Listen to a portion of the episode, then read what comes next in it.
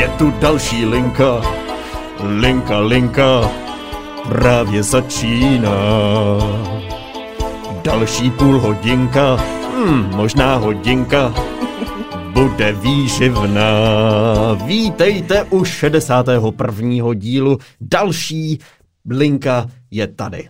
Já ti musím pogratulovat, tohle podle mě byl nejlepší začátek, který jsi kdy měl. Máš ten pocit? Ano, na to, jak jsme to měli takový peripetie, než to začalo, to uvidíte behind the scenes, každopádně. Ano, já jsem si to tady asi na 12krát a nemohl jsem se furt trefit správně do rytmu, až teď se mi to povedlo. Ano, ale krásný, podle mě za mě nejlepší, 10. Děkuji Teres, děkuji vám za podporu, posílejte SMSky na číslo, nevím jaký.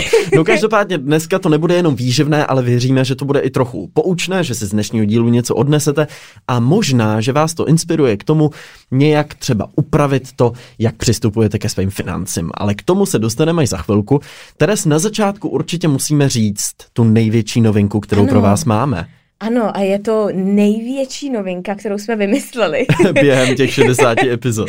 Ano, protože bychom vám chtěli udělat ještě větší radost a naservírovat vám linku 2krát týdně pro členy patronu. Přesně. Takže tak. I pondělky budou teda ve znamení linky, pokud budete chtít, pokud si to budete přát a pokud nás budete chtít podpořit na Patreonu. Čtvrteční epizody budou dál vycházet jako vždy, pro všechny odemčené, ty pondělní budou na Patreonu. My jsme zároveň přidali ještě jednu kategorii podpory, která je trošku nižší, dostupnější, aby byla taková otevřenější, bližší více z vás. A tam právě najdete každé pondělí novou epizodu na patreon.com/linkaklub. No a mimo jiné, pokud se přidáte i jako členové, tak a budete chtít všechny výhody, tak tam najdete i to, jak jsem se snažil teďka tady trefit tu Abu. Myslím si, že behind the scenes jsou velmi výživný. Ano, naše přeřeky, přešblepty a to, co se tady děje předtím a potom. Takže linka 2krát týdně, to je ta největší novinka na začátek a potom samozřejmě naše klasické. Teres, jaké byly tvoje uplynulé dny? Ano, můj největší dosavadní úspěch za uplynulý dny byly, že jsem konečně udělala golden milk neboli. Což teda... si minule ještě jsme nevěděli, co je přesně. Tak já jsem to tak trochu tušila, ale je to teda kurkumové latte a je to vynikající. Dokonce to bylo tak vynikající, že jsem oznámila jsem, že přesouvám kávu na úplně jinou kolej. Což dneska ráno, když Vašek, který nám stříhá zvukové epizody, tak když přinesl V60, tak jsem to zase přehodnotila. To je jako když si tady před pár epizodama říkala, že Apple Watch vůbec nechápeš a po asi 3 epizodách si s nima přišla. Nejlepší věc na světě. Tak jenom pro představu, jak já se držím svých názorů. No ale pozor, není v tom kafe přece. Není v tom káva, sirup? Ne. No, je to našlehaný mlíko, do toho dáš lyžičku kurkumy a pozor, je takový ostře žlutej prášek, takže když si ho dáš kamkoliv jinam, tak už to nedostaneš, tak to je jenom bacha. Tak prosím vás, nedávejte si kurkumu nikam jinam. Třeba na chleba, do očí, nebo do nosu. Na triko. Ano, a dá se tam dát z kořice, dá se to oslavit to taky se dá, ale osladit medem. A já jsem teda dávala vanilkový syrup a je to geniální, je to výborný. Já jsem vám to chtěla jako přinést. Ale bylo to moc práce. Tak děkujeme. To možná nebylo nezbytné zmiňovat. Teď na to mám hroznou chuť. Tak třeba někdy příště, anebo si to sám zkusím udělat, že jo? Tak proč bys to musel nosit? Ano, máš recept na mém Instagramu, můžeš se na to podívat. Mě to připomnělo, jako včera Jony jel domů a říká, já se těším na to tvoje super, co jsi objevila. A říkám, no ale my nemáme už mlíko. Takže Jony to ještě taky neochutnal. Chudák. No jo, tak třeba příště. Chudák Bora. Děkuji. A co u tebe? Hele, u mě, já jsem měl teďka docela pracovní dny, po docela delší době. Měli jsme celodenní natáčení a doklepnutí projektu, který jsem před pár dny zveřejnil. Je s Googlem a jsou to rozhovory dohromady s 10 inspirativníma lidma z prostředí startupů, podnikání, je tam i Taťána Kuchařová, Vašek Staněk, který má vazky, Pavlína Zichová, která má majstej Pay, Women's Startup Competition. Je tam i ředitel festivalu Rock for People. Je to hodně o adaptaci, o tom, jak tyhle lidi a jejich podnikání a startupy zvládají tuhle těžkou dobu a věřím, že je to fakt jako extrémně inspirativní. Pro mě to bylo super, já sám při přípravě těch rozhovorů jsem si hodně rozšířil obzory, takže tenhle týden pro mě byl ve znamení tohle projektu, jeho spuštění a to těším se na první reakce od diváků. No a kdy se na to můžeme těšit? No už teďka to vychází. Aha. A až do půlky prosince to bude vycházet, celkem 10 dílů, 10 rozhovorů a vždycky na konci každý ten host dá i 5 konkrétních typů na nějakou věc a vychází to na kanálu Google Česká republika. A jak jsou dlouhý ty rozhovory? Rozhovory jsou kolem 20 minut, takže je to většinou taková přijatelná dílka, zároveň jsou rozdělení na kapitoly, takže si člověk může vybrat jenom, co ho zajímá. U mladších lidí je to často třeba odchod ze školy, z vysoký, kombinace studia a podnikání, anebo právě to, že to třeba úspěšně zkombinovali a dokázali i dostudovat, takže člověk si tam může najít, co konkrétně ho zajímá, kdy třeba při startupu se rozhodnout pro investici a jsou tam často i dost konkrétní věci. No. Tak to se těším. Bylo to náročný pro tebe? Bylo to jiný, já mám zkušenost s rozhovorama, s hodinovejma live rozhovorama, který jsme dělávali v pořadu v centru na Seznam zprávách, televizi Seznam. Tohle bylo takový kratší, takže vlastně pro mě příjemnější, rychlejší. Tehdy celá epizoda připravit ten rozhovor trvalo třeba celý odpoledne. A teďka to bylo třeba jako na 2-3 hoďky, spíš ty 2. Člověk si projede rozhovor s tím člověkem, vypíše si témata, otázky a vlastně to potom má připravený. No. A co je taková ta jedna věc, kterou si myslíš, že je typická pro tebe, když děláš rozhovory? Máš něco takového?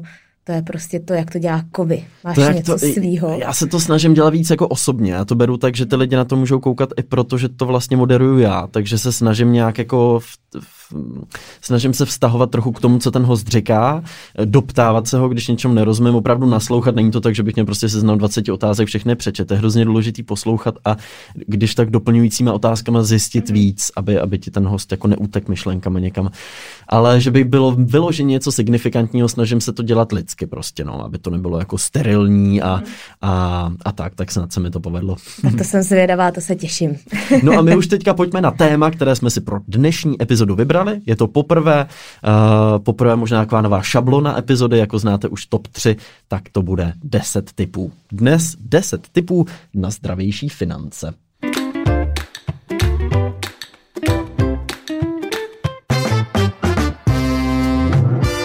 Jak už asi víte z minulého dílu, partnerem našeho podcastu na následující měsíc je Česká spořitelna. Pojďme se podívat na jejich bankovní účet se spoustou výhod, které jenom podtrhují, že být se spořkou se vyplatí. No Kovi, jak to máš ty? Patříš mezi ty, kteří rádi platí v obchodě? Hodinkama?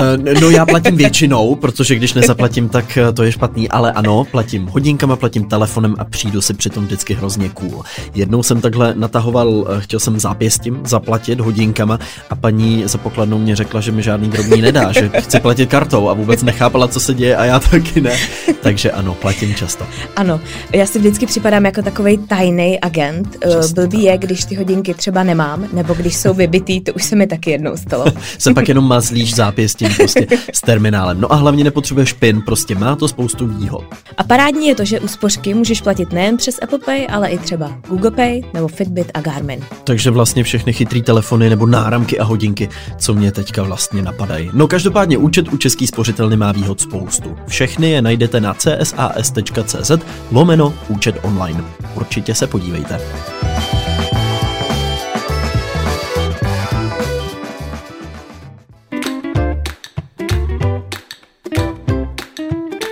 Tento formát bude spočívat v tom, že Teres připravila 5 tipů, já připravil 5 tipů a dohromady vy si z téhle epizody budete moci odnést 10 tipů, pro které se rozhodnete a pro které ne, už je úplně na vás. Pak můžete hlasovat, který jsou lepší i ty tipy, ale to ani nemusíte. To nemusíte, se přece doplním, anebo můžete samozřejmě.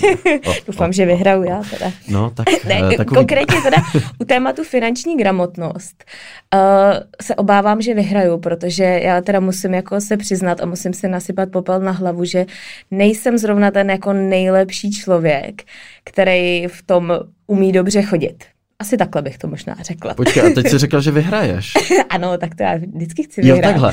Ale ne, jenom bych a jako... v čem konkrétně máš třeba ty sama problémy, co se týče financí, nebo kde ti to trochu utíká, chtěla by se zlepšit? Já jsem hodně extremistka v tomhle a myslím si, že to je jedna z věcí, která se mi naprosto nevyplatí právě u té finanční gramotnosti. Že já se dokážu jít úplně jako na krev, ale nevydržím to dlouho. Třeba jeden příklad jakoby za všechny, nevím, když jsme byli jakoby mladší a třeba dostávali jsme kapesný, jeli jsme třeba na nějaký výlet ze školou do Paříže, to si pamatuju, tak já jsem byla schopná třeba 4 dny skoro nic nejíst vůbec, prostě si nedat, dali jsme si nějaké jenom makaronku na půl s mojí kamarádkou, všichni ostatní tam měli hody a chodili tam prostě do různých těch jejich cukráren a tak, abych si pak na závěr mohla koupit třeba tričko nějaký, jo. Takže já jdu úplně jako do toho extrému, abych se jako úplně na krev jako našetřila, ale přijde mi, že to je naprosto jako neudržitelná verze toho. Takže trošku takový to pravidlo, čím větší je kručení v břiše, tím lepší je kabelka potom. Ano. Ano, trošku jsem z toho vyrostla, dost věcí jsem se naučila, dost věcí mě učí Jony, který naopak si myslím, že by možná dneska tady měl sedět místo mě, protože ten je vynikající, jako co se týká finanční gramotnosti. A tak se to tak jako snažíme dávat dohromady. Tak to jenom na začátek, abych tady se neprezentovala nějak, že tady všechny ty typy, které já mám napsaný, tak v nich jako jsem bravurní, protože rozhodně ne. A já si myslím, že je to neustálý učení, že se stále zlepšujeme, stále zjišťujeme nové věci, učíme se možná i z krizových situací. Myslím si, že tenhle rok pro spoustu z nás byl taková lekce, možná toho, že bychom na to měli dávat větší pozor, jak důležitý je třeba mít rezervu, že ekonomika neroste do nebe a nic není neotřesitelně stabilní. Tak možná tenhle rok byl taková trochu lekce. Mám teda vykopnout první tip? Můžeš. Já tady na začátku mám dost důležitou věc, rodinný nebo osobní rozpočet. Je velmi důležitý, dřív se to vypisovalo do Excelové tabulky, nebo možná naši rodiče, naše babičky si to vypisovali do nějakého sešitku. Dneska už na to máme aplikace, nebo to umí přímo bankovnictví, například Spendy nebo Splitwise, to jsou 2 aplikace, které to umí. A nebo pokud stejně jako já máte třeba Georgia od České spořitelny, tak ten vám to dělí do různých kategorií a díky tomu mám poslední 2 roky vlastně dost jako konkrétní přehled o tom, za co utrácím hodně a za co málo. Nejlepší je asi soupis příjmů, který máme stabilní, ať už je to plat, nebo pokud máme příjmy z nějakého podnikání a taky shrnutí výdajů, který se asi dají rozdělit na nějaký pevný, takže když třeba splácíme hypotéku, splácíme nějakou půjčku, máme samozřejmě nájemný, platíme za energie, to jsou ty výdaje, které každý měsíc musíme poslat, sociální, zdravotní, třeba ještě, když podnikáme. A pak jsou takový ty další výdaje, který potom můžeme třeba škrtat, když zjistíme, že nám to úplně nekoresponduje, takže třeba výdaje za jídlo, za oblečení, napadají mě nákupy různý služby, kadeřník a tak dále. No a pokud příjmy pokrývají ty výdaje, tak je všechno v pohodě, pokud nám ideálně ještě něco zbývá bokem, tak je to ještě lepší. Pokud je to naopak, tak tím pádem je na čase asi trošku vosekat takový ty, nikoli ty zbytný, ale takový ty výdaje, který můžeme osekat. Přesně tak. To hodně koresponduje s tím mým prvním bodem, protože všechno to u toho přehledu začíná. Já si myslím, že je to asi největší problém nás všech, který s tím trošku jako bojujeme, že vlastně vůbec nevíme, kolik peněz máme a kolik peněz utratíme. Pro nás třeba s Jonem je to velmi konkrétní poslední měsíce, protože se hodně snažíme ten přehled jako ještě víc, jako získat ho, ještě lepší, víc opravdu vědět, kam ty peníze utíkají. A je to v mnoha případech poměrně jako překvapivý, když si ty věci opravdu dáš dohromady a zjistíš, kolik třeba utratíš za ty kávy. Tenku. Přesně tak. Za mě nejvíc šokující bylo poprvé, když jsem ten přehled viděl. Říká, to není možný a počítal jsem si ty kafe a samozřejmě, když teď v téhle době to teda úplně není, ale normálně jsem většinou každý den běhal po městě a dal jsem si třeba 2 kapučína v kavárně po cestě, jedno na cestu, u jednoho jsem si sednul. Ty vogo, jakože to byl brutální výdaj. Tady, přesně tak, tady dortík, nějakou limonádu, zákusek, někde ti naúčtujou vodu k tomu. No, takže to byl třeba veliký výdaj, který jsem regulérně potom začal vědomě osekávat, že jsem si místo 2 kafí dal prostě během toho dne jedno a jedno si dal doma prostě a myslel na to. A to samotný maličký může udělat svůj rozdíl, potom samozřejmě v oblečení. Já jsem takový hodně spontánní, takže když jdu kolem nějakého obchodu, vlezu dovnitř, najednou vycházím prostě s 2 kouskama, nebo na e-shopu někdy v podvečer prostě tam naházím nějaký věci, vůbec nevím. A zpětně za ten měsíc ani neuvědomí, že jsi ty nákupy udělala třeba 3. Takže já jsem díky tomuhle potom získal přehled přesně, za co utrácím víc, než je zdrávo a to jsem potom mohl hezky škrtat. A je to opravdu dobrý si to, buď si to dát na papír, záleží prostě jaký jsou vaše preference.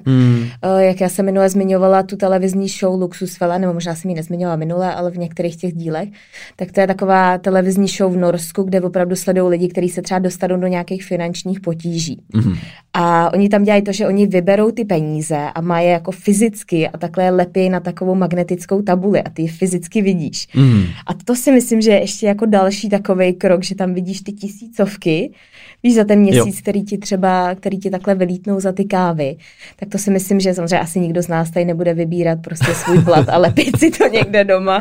To je asi možná trošku počáhaný. Je to trochu extrémní metoda, ale chápu, že vizuálně je to je to podle mě, má to zásah. Si řekneš, páni, jakože jedna věc jsou tabulky, jedna věc je nějaký koláč, kde vidíš, hele, tady 40%, máš tady na to, 20% tady na to a druhá věc je opravdu si to představit, kolik těch peněz jako fyzicky to je. Takže pokud byste někdo jako měl velkou potíž s tím, tak si je vyberte ty peníze. Fakt je může zase utratit, ale je to zvláštní. Samozřejmě velký rozdíl, když solíš peníze z peněženky a vytahuješ ty bankovky a úplně co jiného je, když uděláš a ta platba jako odchází nějaký číslo, který si moc nepředstavíš, to samotný může ten rozdíl udělat. No můj další tip tady je dávat si peníze stranou. Může to být různý podle toho, jak vám to situace dovolí. Je možný, že v těchto měsících opravdu jedete na doraz, to je pochopitelný. V těch lepších měsících, kdy se všechno daří, je ideální si dát třeba 10-15% stranou. Kolik zvládnete z toho vašeho měsíčního příjmu? Úplně nejlepší je si to automatizovat. To znamená, přijde vám plat, přijde vám peníze za brigádu a vy automaticky máte nastaveno, že třeba 10% z toho se vám rovnou odešle na nějaký spořící účet nebo vedlejší účet. Tak, abyste to prostě neměli na tom hlavním účtu s těma ostatníma penězma, kde prostě vás to potom třeba jako láká k tomu ty peníze utratit. Aby byly bokem, abyste je viděli bokem a věděli, tady se prostě spořím. A samozřejmě ideální je, když v průběhu měsíců a let naspoříte nějakou menší rezervu, nějaký polštář, který právě třeba v tomhle roce se mohl hodně hodit. A v momentě, kdy třeba potom přemýšlíte, jestli změníte práci, jestli chcete odejít z práce, kde vás to třeba trápí, kde vás to nebaví, jste mnohem svobodnější. Nedržej vás tam ty peníze, to, že si řeknete, no jo, ale já odejdu a co se mnou bude. Najednou víte, že máte několik měsíců naspořeno a že můžete být v klidu. Je pravda, že já sama jsem byla překvapená, kolik třeba našich blízkých přátel, o kterých my si myslíme, že si vedou velmi dobře, mají velmi dobrý zaměstnání, tak najednou prostě po krizi, nebo když přišla pandemie, tak najednou byli opravdu jako ve finanční jako tísni. Říkali, hele, my vůbec nevíme, jak to uděláme. A ty si říkáš, páni, ale teď mají takových peněz, jezdí na luxusní dovolený, jak je tohle přece možný. Myslím si, že možná to ukázalo hodně lidem, že úplně asi to vždycky nebude tak, jak si to představujeme, že opravdu může se stát ze dne na den něco prostě podobného. Může se stát nějaký jako veliký zranění třeba a ty prostě nemůžeš být v práci nebo cokoliv jako dalšího a může to být něco, s čím opravdu nepočítáš, takže naprosto souhlasím, že finanční jako polštář je velmi důležitý. A je skvělý si to přesně zautomatizovat. Tak, aby to šlo stranou. A aby to tak nebolelo. Samozřejmě a nutno říct přesně to, co říkáš, že tvoji kamarádi, který mají vysoký příjmy, ono to vůbec není o tom, jak vysoký příjem máš. Pokud vyloženě nejedeš na doraz a nejde to jinak, seš matka samoživitelka, prostě fakt není jiná cesta, jasně. Ale v momentě, kdy si můžeš ty peníze dát stranou, tak je jedno, jestli je tvůj příjem měsíční 30, 60, 120 tisíc. I lidi, kteří mají velmi vysoký příjem, tak mají velmi vysoký životní standard. Přesně, cestujou, to roste, velmi přirozeně. Byt, přirozeně jim to roste a ty můžou být ještě v mnohem větších problémech, než lidi, kteří ten příjem mají třeba nižší, protože ty jejich výdaje jsou prostě enormně obrovský a oni žádný polštář nemají. Takže jenom z těch statistik, 3% Čechů bez půjčky nezvládne jednorázový výdaj v hodnotě 11 200 korun. Páni. 3% Čechů. 3% Čechů. To jsou údaje z února, března a samozřejmě čím více ta částka zvyšuje, tím větší počet lidí nezvládne jednorázově zaplatit, což je jako důkaz toho, že spousta Čechů tu rezervu nemá. Na druhou stranu tady máme prostě milion lidí pod příjmovou chudobou, což je taky jeden z údajů, který se často neuvádí a je nutný si uvědomit, že spousta lidí fakt třeba nemá jak ty peníze stranou dát. Ale pokud můžete, tak určitě to udělejte. Tak je to dobrý, jasně. Můj další bod je tady, ty už si ho trošku zmínil, já jsem ho nazvala o jedno kafe méně. A přijde mi, že je to taková vlastně nedrastická cesta, jak něco změnit. prostě po malých krůčcích. Stejně jako třeba, když jsme zvyklí, my máme kamaráda fyzioterapeuta a ten, nebo prostě jako osobního trenéra a fyzioterapeuta, a ten, když má svoje jako klienty, kterým se snaží změnit jako jejich životní standard a jejich životní návyky, tak říká, že nikdy jim neřekne, aby prostě okamžitě přestali pít všechnu kolu, přestali jíst bramburky, všechno vlastně vyřadili, protože to je přesně ten extrém, který málo kdo vydrží. Takže o jedno kafe méně je vlastně přesně jak si to říkal, když jsteš někde třeba v restauraci nebo když jdeš do kavárny, tak si nedat, ne aby si jako úplně si snížil ten svůj třeba životní jako standard, ale trošku ho omezil a ono to tak jako nebude bolet, ale vlastně v tom měsíci to udělá veliký rozdíl. Mm-hmm. Pak v tom roce ty investice, nebo prostě když to dáš dohromady, tak je to poměrně dost peněz. Takže o jedno kafe méně, v tom já jsem... učím se to. Ale je to opravdu, je to jenom o tom, že není to o tom, že prostě já si zakážu jít do té kavárny, ale prostě jenom si dám trošku jako míň. Tam je těžký, když jdete s někým, kdo třeba to neřeší a teď si dá to kafe a teď si dáš nějaký zákusek a pak si dáš ti něco. Myslím si, že v tomhle je to takový jako náročný, opravdu to tak jako vydržet. A sedět tam třeba jenom na té jedné kávě. Ale tak samozřejmě v tu chvíli nezbývá nic jiného. Mě i trochu mrzí, že ty peníze občas jsou tabu, víš? Že jako by občas bylo mnohem jednodušší, než vymýšlet výmluvu, proč teda já si nemůžu dát tak regulérně říct, hele, prostě můj výdaj měsíční za kafe nesmyslně velký, takže teďka v kavárnách fakt prostě šetřím, dávám si toho míň. Občas jednodušší, než to, že ježiš, teď se cítím blbě, on toho má víc, já to mám míň, tak jsem taky radši koupím. Tak si teda taky koupím, ježiš, můj účet, projde ta platba. Tak je možná lepší to na férovku říct, ale občas chodíme kolem horký kaše, co se financí týče, mně přijde u nás. No, každopádně můj další tip je takový velmi stručný, oddělit pracovní rozpočet od toho osobního, jasně se rozdělit, jaký výdaje, pokud třeba podnikáte nebo rozjíždíte nějaký projekt, tak jaký peníze jdou třeba právě na ten projekt, na vaše podnikání a jaký peníze utrácíte za svoje osobní výdaje, za nákupy, za oblečení a tak dále. Jak ty to máš teda? Ty to máš striktně oddělený, protože mám pocit, že se to dost jakoby přelejvá, dost se to trošku může jako slejvat dohromady. Pokud jsi sama na sebe, záleží asi na tom, co ti vyhovuje víc. Pokud máš firmu, tam je jasný, že už je potom lepší mít nějaký firemní účet. Já to mám třeba na účtě jako dohromady, ale zvlášť si to odděluju potom, když si třeba rozepisuju ty příjmy a výdaje a snažím se toho oddělovat, abych měl jasný prostě přehled, kolik já osobně bez ohledu prostě na to, co dělám, třeba vydávám na výdajích. Pak je ještě možná docela zajímavá otázka a to jsou třeba sdílené jakoby rodinný finance, protože znám třeba naši přátelé, některý z nich mají vyloženě striktně oddělené finance a nemají to třeba spojený, nebo mají třeba jeden účet, kam posílají jídlo a tak.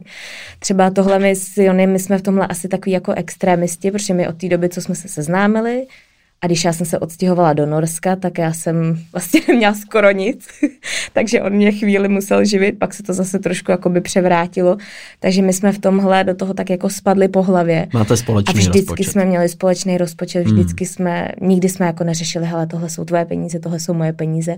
Pak samozřejmě občas se stane takový jako extrém, že já mám pocit, že se ho třeba musím ptát, jestli tohle si můžu koupit, ale jo, že to je taky možná docela dobrá otázka, jak to jakoby rozdělit, nebo jak to udělat, aby to obou těm partnerům bylo jako příjemný a aby jeden neměl pocit, že vlastně jako financuje toho druhýho a nebo naopak a že tam je nějaký jako zmatek a tak. To je dobrý si vyjasnit. Pro inspiraci přijde zajímavý, protože se může stát, že jste v páru a jeden má o dost nižší příjem a druhý má o dost vyšší příjem. Dá se to dělat i různě podílově, jo? Že vím, že třeba moje kamarádka se svým přítelem dohromady platili nájem a platili to tak, aby každý vydával stejnou část jeho rozpočtu, stejný procenta.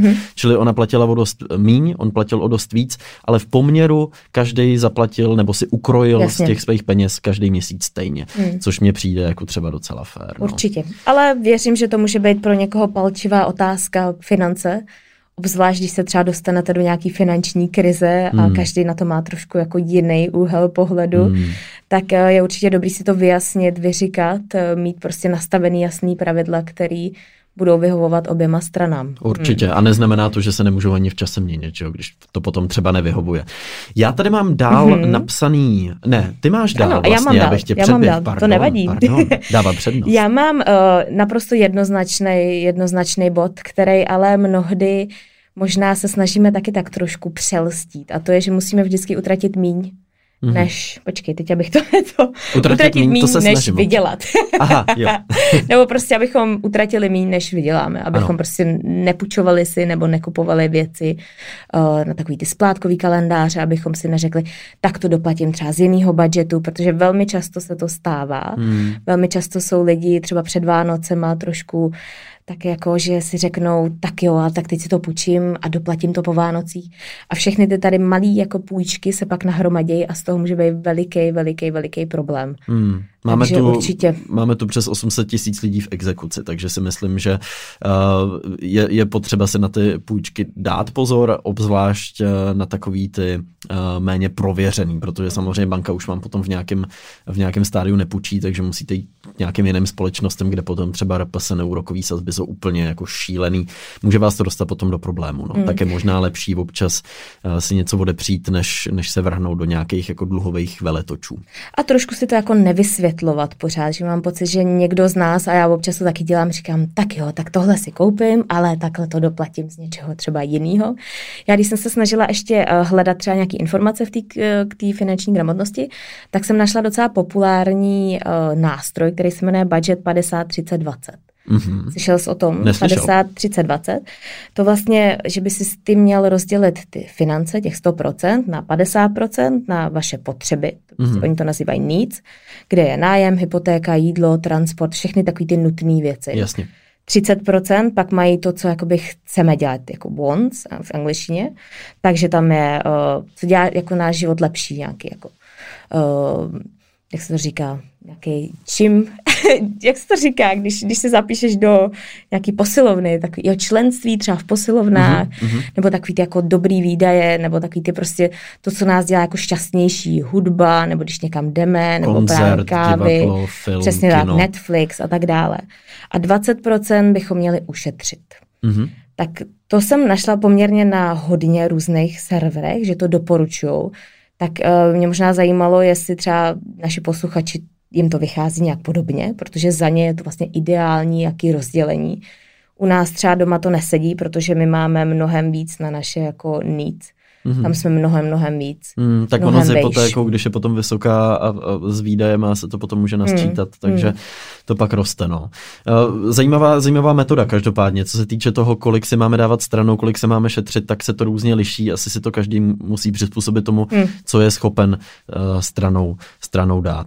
No já tady mám dál investice, což je samozřejmě velmi jako složitý pro spoustu lidí, to může působit tak jako vzdáleně, složitě, nebezpečně, ale přiznám se, že během posledních 3 let jsem se do těch investic docela ponořil i díky tomu, že jsem změnil banku, kde poprvé jsme s bankéřkou začali investice řešit a to pro mě byl takový první impuls a od té doby bych řekl, že jsem se o nich dost naučil, ale stále jsem začátečník, protože o investicích se můžeš učit celý život a nikdy jim možná úplně neporozumíš, ale na běžném účtu, pokud tam máš ty úspory, ty peníze, tak tě postupně žere ta inflace. To jsme tady probírali před pár díly, co je inflace.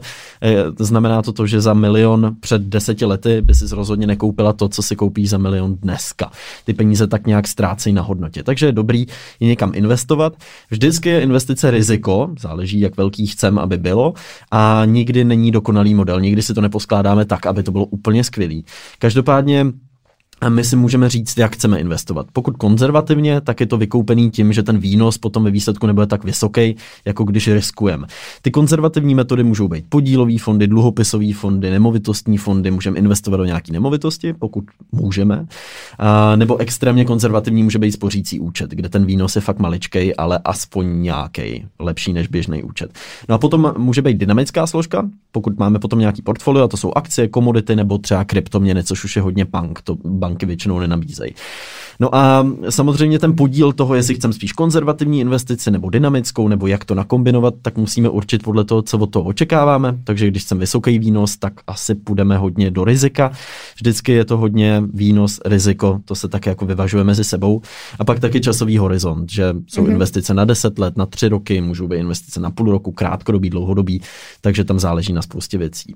Takže čím větší výnos, většinou tím větší riziko a musíme i počítat s tím, tím, že najednou třeba může být to portfolio 50% v mínusu, ale za 2 roky může být zase v plusu. No a mě by teď zajímalo, do čeho investuje Kovy. Do všeho, co jsem tady před chvilkou říkal. Úplně do všeho. Mm-hmm. Mm-hmm. To je můj další tip, který rovnou teda vezmu, a to je diverzifikace toho portfolia. Není dobrý prostě všechno poslat jako na jednu loď. Věřím v zlato. Třeba. Zlato bude růst. Tak jo, tak samozřejmě se ti to může extrémně vyplatit, může fakt zlato vyrůst během roku o strašný procenta, ty si řekneš, pecka, povedlo se to, ale je to brutální risk, můžeš o všechno přijít a pokud jsou to tvoje životní úspory, tak to fakt není nejlepší nápad. Mm-hmm. Takže já se rozhodl, že prostě vyzkouším všechno, že to rozvrhnu tak, abych tam měl ty konzervativnější věci, na kterých neriskuju, že ty peníze ztratím, ale abych tam měl i ty dynamické věci, které když se povedou, tak mě můžou ten výnos zvýšit. Mám nějaký peníze v kryptoměnách, protože mě to zajímá, je to nejvíc dynamická věc v dnešní době, která existuje, takže to riziko je velký, ale je to zajímavý sledovat. A podle toho jsem to nějak jako poskládal. A věříš svoji intuici, nebo věříš bankovním poradcům, finančním poradcům, který ti řeknou? Tak ta jedna část je právě investice v bance, tam věřím bankovní poradkyni, že mě to portfolio poskládá dobře, ta druhá část je moje, takže tam věřím nějaký svůj začátečnický intuici a snažím se být samozřejmě opatrnej, no. Je nebezpečný se natchnout a všechno poslat na jednu loď. Ano, přesně tak. Takže je to náročný. Nějak investicím, no, je to samozřejmě náročný, je to složitý, vyžaduje to spoustu tvýho času, ale v momentě, kdy do toho aspoň trochu pronikneš a i si dáš třeba něco jako konzervativně, fakt nějaký podílový fond, ono ti to roste, klesá různě, ale aspoň se s těma penězma něco děje a fakt většinou, když si to dobře naskládáš, tak v dlouhodobém horizontu se ti ty peníze prostě zhodnotí. Myslíš si, že je to trošku návykový? Jestli je to návykový, těžko říct. Jako když jednou do toho tak jako zapluješ a tak už z toho možná málo kdy jako vypovíš, protože je mám spousta lidí, kteří to pohltí úplně. Když jsi jako Benjamin a trošku to jde mimo tebe, tak si říkáš, jo, to je moc složitý, tomu nerozumím, vlastně nevím, jak začít a tak. Ale dokážeš si představit, když už na to jednou naskočí, stejně jako třeba do realitního trhu, tak je to takový, že už si říkáš, aha, už jednou si třeba něco vyděláš, něco ti vyjde, tak řekneš, tak si to zkusit dál, pokusit to dál a tak. Tak ono hlavně ty zjistí, že ty úspory, který máš, nejsou konečný číslo, že když je rozumně investuješ, tak ty úspory ti samé osoby můžou třeba vydělávat. A v tu chvíli to je pasivní příjem, je to super a je to mnohem víc lákavý, protože si řekneš, tak OK, tak já mám teďka nějaký úspory a z těch můžu třeba za 10 let udělat o 10% jako vyšší částku. A v tu chvíli samozřejmě je to lepší, než to hodit na spořící účet, kde máš jako malej výnos, anebo to nechat na tom běžném, kde fakt reálně ty peníze ti časem ubývají. Ale je nutný říct, že prostě investice jsou vždycky riziko, že tam nikdy není záruka toho, že ti to vynese. Stejně tak ti to může i prodělat. A jde o to, do jakého rizika, do jaký výše ty se chceš pak podnořit. Přesně tak. A určitě rozumný si nechat od někoho poradit. Ne, asi úplně rozumný někomu fakt svěřit všechny peníze a on vám řekne, já ti to investuju. Já jsem přemýšlela, že bych je svěřila Markovi, když měl prostě ten čuk. To teda samozřejmě můžeme se za rok k této epizodě vrátit a potom si zhodnotit, Marku, jak to bylo rozumné. Marku, tady máš naše všechny úspory. My spoříme Vilímu od té doby, co se teda narodil, tak mu spoříme, každý měsíc posíláme určitou částku a tak a vlastně si pak říkáme, páni, ale jestli mu to v těch 18 budeme chtít dát. Ježišmarja. Protože já jsem zase trošku, nejsem jako zastánce toho v 18 tomu dítěti dát takový nějaký prostě balík peněz a říct mu, hele, tak běž do života, kup si za to, co chceš, nebo jeď si někam, nebo tak. Takže v Norsku to takhle dělají, velmi jako je to oblíbená věc a v Norsku to dělají, když mají konfirmaci v 16 letech, tak se vlastně ti rodiče jako spořej celý to dětství, nebo prostě do těch 16 a pak jim dají poměrně jako velký obnos. V 16 letech, když já si představím, že by mi někdo dal velký obnos, ta záleží samozřejmě, jaký velký obnos. Já si myslím, že to úplně v pohodě, tak buď ho prostě jako rozfrncáš za nějaký šílenosti, ale poučí se z toho pak třeba po pár letech si by říkal, no tak to jsem byla hloupá a naivní. A nebo si to uspoříš, anebo si za to, nevím, třeba začínáš v grafickém designu, nebo začínáš dělat weby, nebo nějaký videa, koupíš si za to dobrý počítač, který by si jinak nikdy nemohla dovolit a ten tě může posunout mailovými kroky prostě dá mailovými kroky. To taky. Mailovými kroky do Gmail schránky. No, moje představa to, jak by využil Vilí peníze, tak Jone říká, no tak si koupí auto. A říkám, no to ne, nejhorší investice, koupit si auto. A já říkám, tak si uspoří na nějakou jako dobrou vejšku, třeba buď někde v zahraničí. A pak říkám jenom, ale já vlastně nechci, aby jel do zahraničí. Já mu ty peníze nedám. Mě to brzdí, abych mu je nedala. A jen říká, tak si třeba koupí, nevím, vezme si nějaký malej byt, nebo někde, ne, že ty peníze budou stačit na malej byt, to určitě ne. A říká, ale já nechci, aby bydlel někde pryč. Tak možná proto. Budeš taková ta matka, co bude to dítě poutat na řetěz. Ne, z nízda nevyletíš. No vzhledem k tomu, jaká jsem byla já, tak to nemůžu udělat, no, protože my si jsme byli úplně stejný, takže a hned jsme chtěli vylítávat z hnízda. Ale jak pak člověk začne chápat ty rodiče, veď? Předpokládám. Ano. Je ti to úplně jasný. Tak Teres, já jsem teda tím pádem tímhletím všechny svoje typy vystřílel. Já mám ještě dva, který se hodně, my už jsme tady jednou zmínili, oba dva, teda jedním je finanční rezerva. Mm-hmm. Přesně ten polštář, kdyby se cokoliv stalo. A přesně si myslím, že do té chvíle, než se něco stane, tak nám nedojde, jak moc důležitý to je. Mm. Ale opravdu je to strašně důležitý, protože nikdy nevíme, co se může stát, může prostě přijít. Nám třeba přišel doplatek na elektřinu za rok v domě. Mm-hmm. Tak to byl velmi krutý večer. Takže finanční rezerva, finanční polštář se velmi vyplatil mít, protože to třeba byla pro nás jako investice, se kterou jsme nepočítali a bylo to poměrně jako velký číslo, takže pak jsme se rozhodli, že teda budeme pořizovat tepelný čerpadlo, protože tohle už v životě platit nikdy nikomu nechceme.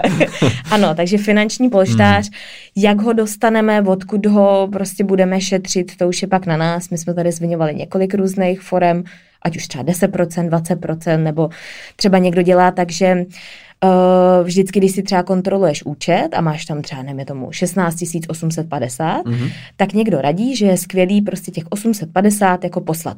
Čas od času několikrát třeba prostě ten přebytek, abys to zaokrouhlil jakoby na tu nižší částku. Taky možnost.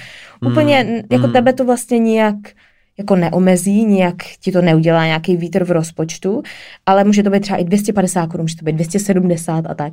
A takhle vždycky, když to budeš posílat, tak se ti pak bude hromadit třeba ten finanční polštář. A znovu bych asi zdůraznil, že je fakt super to mít někde bokem. Ne si říkat jako tak, teď mám běžný účet, tady a mám prostě to tohle. Sem tam, nechávat si to spíš tam, víš, že tam najednou prostě se může stát, že ti to najednou zmizí a ty si řekneš, aha, ale ježiš, tady přece měla být ta rezerva, ta už tady není. Je lepší to mít prostě někde vedle, no.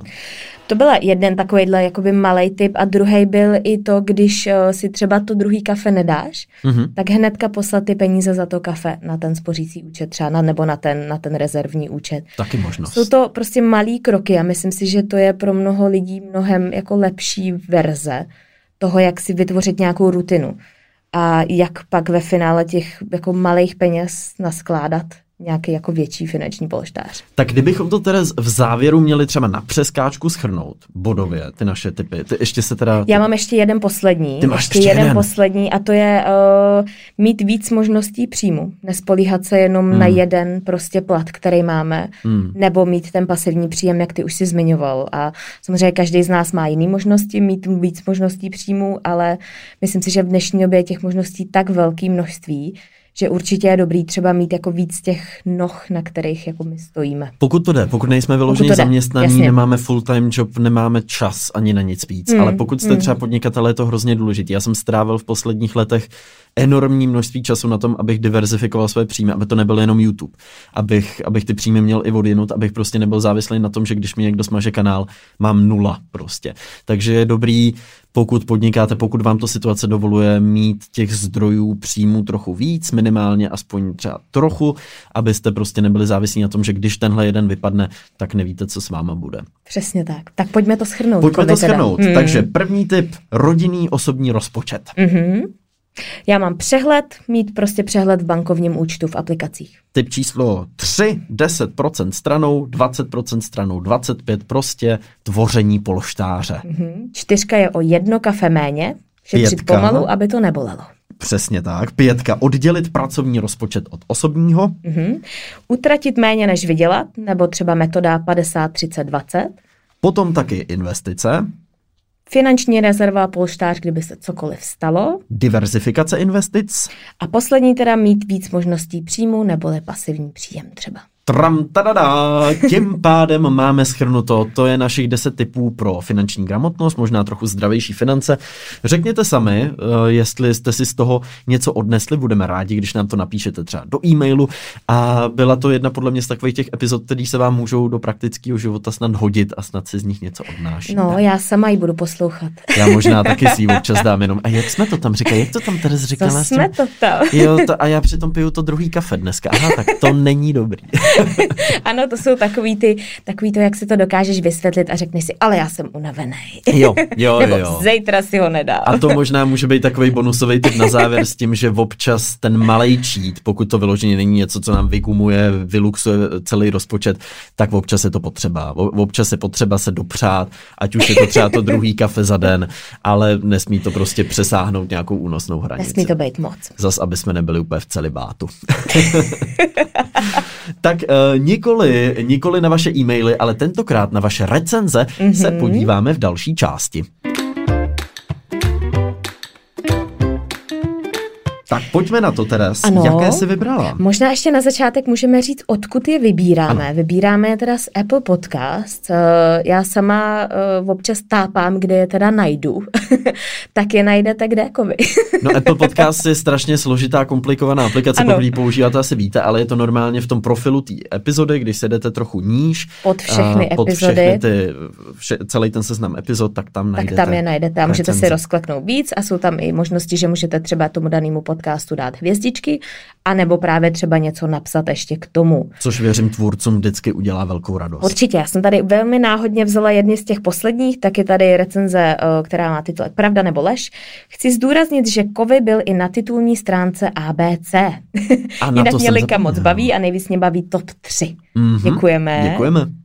Pak tady mám top 3 mučící metody, teda pozor zase. Ahoj všichni, Kovy říkal, že se omlouvají těm, co běhají, když se jim dělá špatně, ale co ti, co běhají... Počkej, ale já u toho usínal. Aha, už tomu rozumím. Že ten člověk, když poslouchal teda top 3 mučící metody, že u toho neběhal a ty se omlouval těm lidem, kteří běhali. A on to usínal. Tak to je možná ještě horší. To je ještě horší. Tak Vojto, to se omlouváme. Vojto vidlo. Ano, tak můžeš. Já tady mám uživatelku, která se pojmenovala Jedna z davů příznivců a píše: vaše hlasy i osobnosti se skvěle doplňují, poslouchám vás od začátku a často i opakovaně. Děkujeme. Pak tady mám druhou. Slečna Denisa píše: ne. No prostě jsme se od sledování cizích životů na Instagramu přesunuli k poslechu bezduchých keců. Ach jo. Slečna Denisa může vyzkoušet třeba tuto epizodu, zjistí, že ne každá epizoda je bezduchá. A nebo třeba že žádná není snad top 3 mučící metody rozhodně nebyla bezduchá. Tam byla spousta duchů potom nakonec, no, to je pravda. Ne, každopádně, ano, respektujeme i ty negativní recenze, ale jsme asi radši, když je to nějaká konstruktivní kritika. Mě Jakub Anderle radí, jak mám jezdit na tobogánech. Já jsem se v epizodě číslo 36 zmiňovala, že nevím, jak mám jezdit na tobogánech. Tak rada je jednoduchá, stačí, když si lehneš na záda a zvedneš se na lopatky a paty. Lopatky a paty, tak to můžeš v létě vyzkoušet, jestli nám otevřou bazény. A potom tady mám jednu na závěr. Kuč píše: mort je francouzsky smrt. Ano, Morten.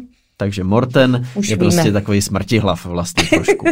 Smrtihlav. Nutno říct pro ty z vás, kteří by nevěděli, automatická sekečka, kterou Teres doma má. No takže děkujeme nejen za všechny e-maily, ale jak vidíte i za všechny recenze, jsme za ně vděční, jsme rádi, že píšete, že hodnotíte a že nás podporujete. No a teďka už pojďme na Linka tip týdne.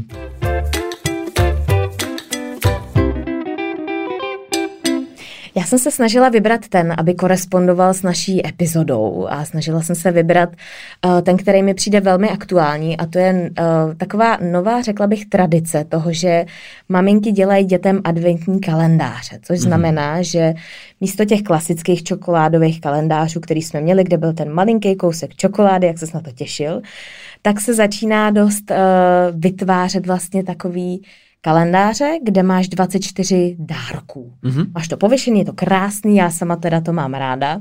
A je pravda, že Jony to má od malička, opravdu, že nevím, pokud to pochází ze Skandinávie, nebo odkud to vlastně jako pochází.